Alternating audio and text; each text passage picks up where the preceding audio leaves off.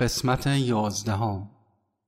هدیه عشق الهی را به دست آورید به زور نمی‌توان عشق را به دست آورد.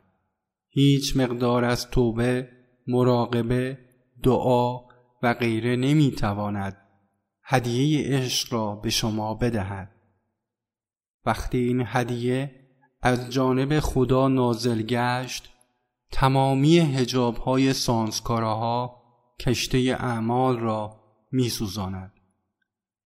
اگر روحی را دوست بدارید مانند این است که زندگی او را به زندگانی خیش افسوده اید.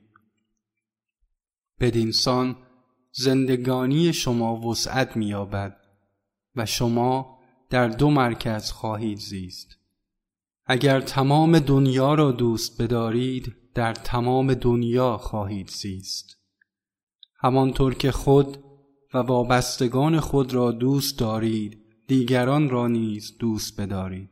سعادتمند کسانی هستند که عشقشان به وسیله بلاها امتحان شود.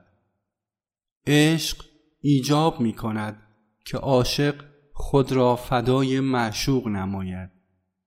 اگر شما آن عشقی را به من داشته باشید که فرانسیس به عیسی داشت آنگاه نه تنها مرا خواهید یافت بلکه مرا خوشنود خواهید نمود.